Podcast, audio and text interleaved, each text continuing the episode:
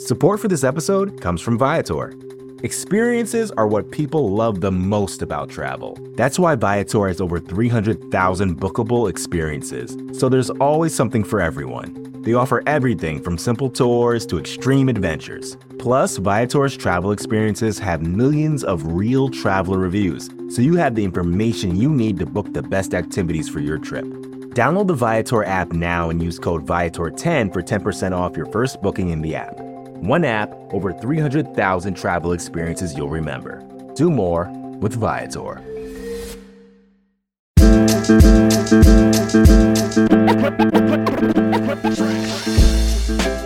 All right, Buffalo Bills fans, welcome to another episode of Breaking Buffalo Rumblings. Anthony Marino, happy to be here with you once again, talking everything Buffalo Bills and what a week it has been for the Bills Mafia. The big victory Sunday night football, 38 to 20 over the Kansas City Chiefs. And, and I'll be honest, in, in some ways, it still feels a little bit surreal. Uh, I think, like like many of you, right, had that feeling that the Buffalo Bills could go into Arrowhead and knock off the Kansas City Chiefs. But based on the two results during the 2020 season, and of course the sting of the AFC Championship game, there was that party that just, uh, you know, you wanted it to happen, but you weren't necessarily feeling that it would. And even right, you come out of the long weather delay at halftime and you're just expecting the, the Chiefs to snap out of it or to wake up or whatever to happen. And it didn't happen. And you think with seven minutes left in the third quarter, that pick six from Micah Hyde, um, just a thing of beauty there. And from that point on, it really was just like, all right, just keep that clock running. The Bills are going to win this game. And here they are sitting at four and one heading into Monday Night Football to take on the Tennessee Titans. And uh, yeah, it's at that point of the season. It's weird, right? Because this game in week six, Monday Night Football, it's great, but then the Bills head off to their bye week, um, which is kind of weird, right? You think to yourself, usually the bye coming in your head at least a little bit later in the season. It almost feels like the season's just gotten started. Uh, but with that, when you think about it, right, a, a tough back to back stretch two road games in prime time at Kansas City, at Tennessee, uh, and certainly nothing that the Bills want to to look ahead on. Um, the Bills a five and a half point favorite on Monday Night Football probably makes sense, but in some ways too, it's you know AJ Brown should be back healthy for the Titans, as should Julio Jones. Um, that certainly makes a difference for them. Jones has missed the last couple of games, both these guys battling hamstring injuries. Um, so we'll wait to see. I mean, I just look at it and think to myself, it's going to be another tough matchup for the Bills if they come ready to play. They should be able to take care of business, and uh, you know, similar to what they have done the last four weeks. And it's funny too because I think back to that Week One loss to the Pittsburgh Steelers, which obviously put everyone in a foul mood. Right? You spend all this time waiting for the season to start. And then, really, for the most part, your offense lays an egg in the first game of the season.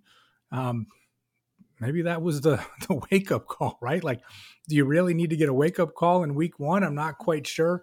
You know, we talked about it last season. The uh, loss to the Arizona Cardinals is that wake up call for the Bills, and then the the run that they went on, you know, after that. But you know, with this said, I'm I'm happy to see the Bills at four and one, and looking forward to Monday Night Football against the Tennessee Titans. I realize Monday Night Football does not have the same cachet it used to um, back in the day when I was growing up, uh, but it's still prime time. It's still Monday Night Football, and the Bills uh, will have their hands full with Derrick Henry, Ryan Tannehill, and the Tennessee Titans.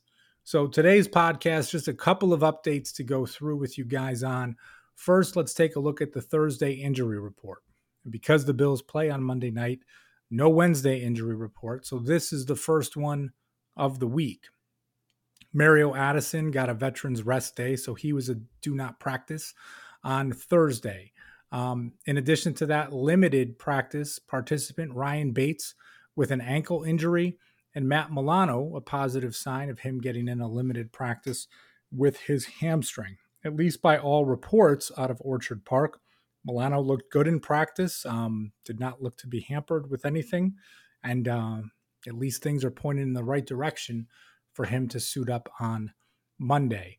Jon Feliciano uh, did pop up on the injury report with an elbow, but was a full participant. So I'll look at that as a good sign. And Taiwan Jones, um, with the hamstring injury, he you know was battling some injuries last week as well.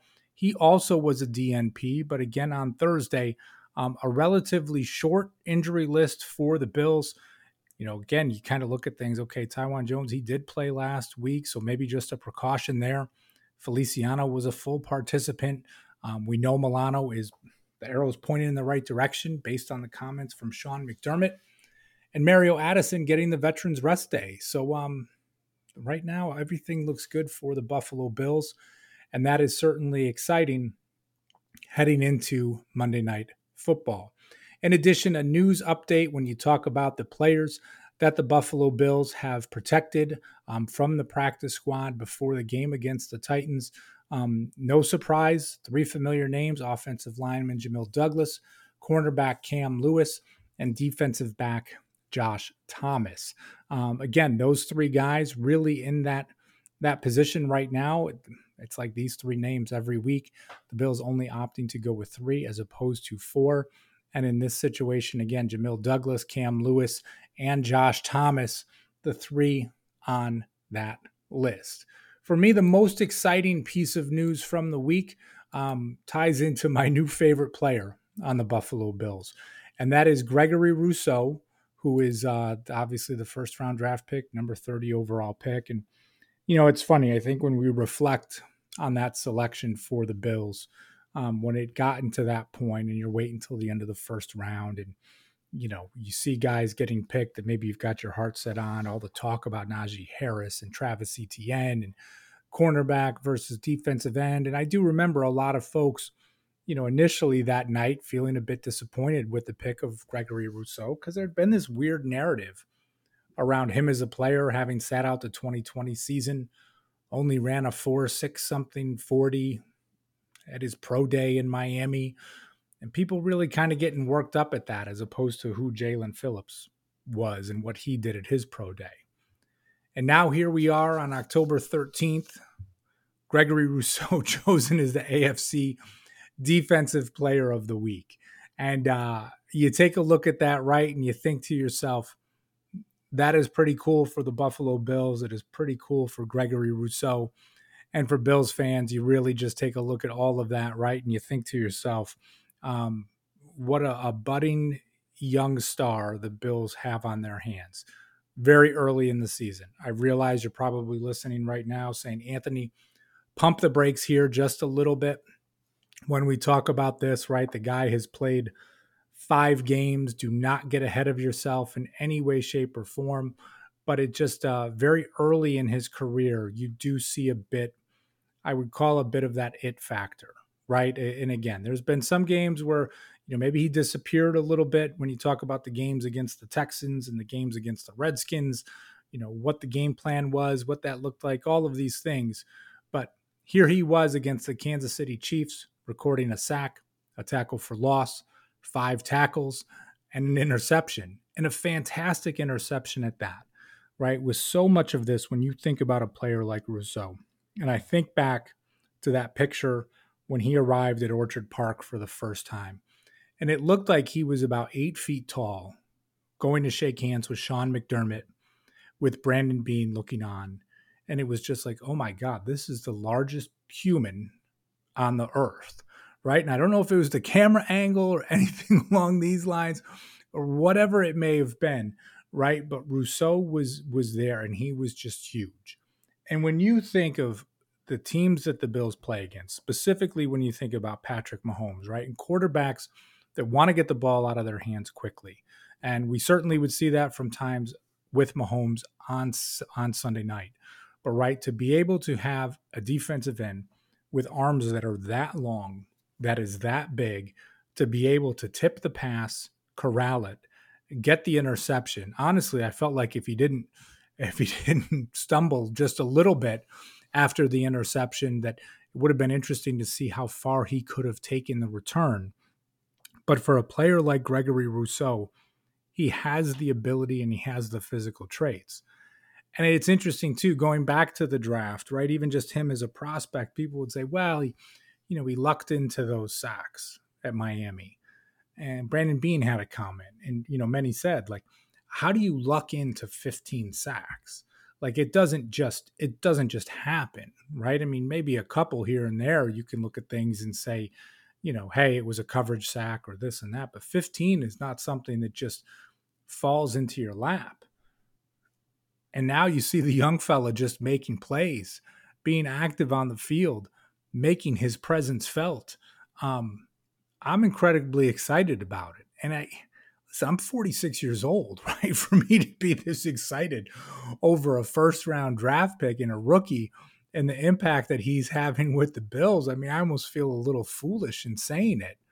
But when you look at this team, and even when you look at the 2020 team, and you think, you know, what was that glaring issue for the Bills in so many ways, right? Pressure from the front four. Defensive end was something that the Bills needed to do. It was something they needed to address. And they did with their first round pick and their second round pick. We've seen some flashes from Boogie Basham, which is great. And I'm looking forward to seeing more from him. And Gregory Rousseau making an impact, right? I mean, as we look here, our article from Dan Lavoie at BuffaloRumblings.com on the season, Rousseau leads the Bills with three sacks. He has 18 total tackles and four tackles for loss, as well as a pass defense and the aforementioned interception. He also notes that last week, Tremaine Edmunds was named the AFC Defensive Player of the Week for his role in the shutout against the Houston Texans. And the prior week, Josh Allen won Offensive Player of the Week for scoring five touchdowns in a rout of the Washington football team. So, certainly, these last three weeks, at least when it comes to the awards categories, has been a real positive for the Buffalo Bills. But uh, again, I find myself a bit giddy around things when it comes to Gregory Rousseau and what he has meant to the Bills defense so far. Five games in, incredibly early in his career. I get that. I completely do. But when you think about uh, the defensive end position for the Bills, right, and Mario Addison and Jerry Hughes in the last years of their contracts, and that's certainly being unknown.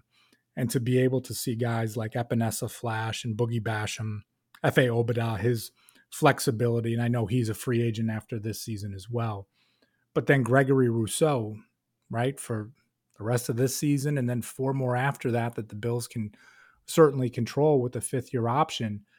It is just nice to have a feeling that, hey, the Bills have again a budding star at defensive end on a rookie contract. So when it comes to free agency next year, right, you're not looking and thinking to yourself, well, what about JJ Watt? Or what about Denico Autry? Or what about this one or that one? Or, you know, Matt Judon or these huge price guys, right? That you're starting to look at and say, can the Bills afford to sign someone at 18, 19 million dollars a year? Now, right now, that position can be set for the Bills with these young guys. And heck, I don't even want to be talking about free agency yet. We still got plenty of football left to play this season. But um, Gregory Rousseau, though, at the top of that list of guys that make the Buffalo Bills football team a lot of fun. Um, and it's a team that seems to be having fun right now. That was one of my big things going into this game against Kansas City. The matchups with them last year, the Bills seemed tense. They seemed tight. Um, I was with Fernando Schmid talking about it um, on his uh, video podcast leading up to the game and really saying, like, you can respect your opponent, but not to the point where you're so tight in everything that you do, right? Intense with every play that's taking place or everything that doesn't go well. And the Bills, they were they were aggressive, they were loose, they were having fun. Gregory Rousseau was a big part of that along with the rest of the team. So anyway, enough gushing from me. Um, I always appreciate you guys tuning in. Thank you for listening to the podcast. Thank you for hitting that subscribe button, both here and on the YouTube channel as well. Um, the amount of feedback that we've been getting, the downloads from everyone, um, the new shows, right? Uh, the off tackle show with John Fina. Uh, he and Joe Miller just do a great job each and every week. Um, you know, that's really when you think of like a new addition to the lineup, just going in such a great direction. But when you think of all the great shows that we have here right now, I just, um, I don't know. I'm just proud of the group and everything that they're doing each and every week. And I appreciate you guys tuning in. So, listen, I'm rambling, I'm gushing. I hate to do that for you guys, but uh, it's just that kind of mood. And hopefully, the Buffalo Bills can take care of business against the Tennessee Titans so we can do it all over again next week. So I'm going to get out of here for now. Thank you guys for checking in. And as always, go Bills. Support for this podcast comes from Smartwater. Want to get a little more from every sip? Smartwater Alkaline doesn't just taste crisp and pure, it's loaded with everything you need to perform at your best, whether you're running marathons or boardroom meetings. Elevate how you hydrate and pick up a Smartwater Alkaline today. To learn more, visit drinksmartwater.com.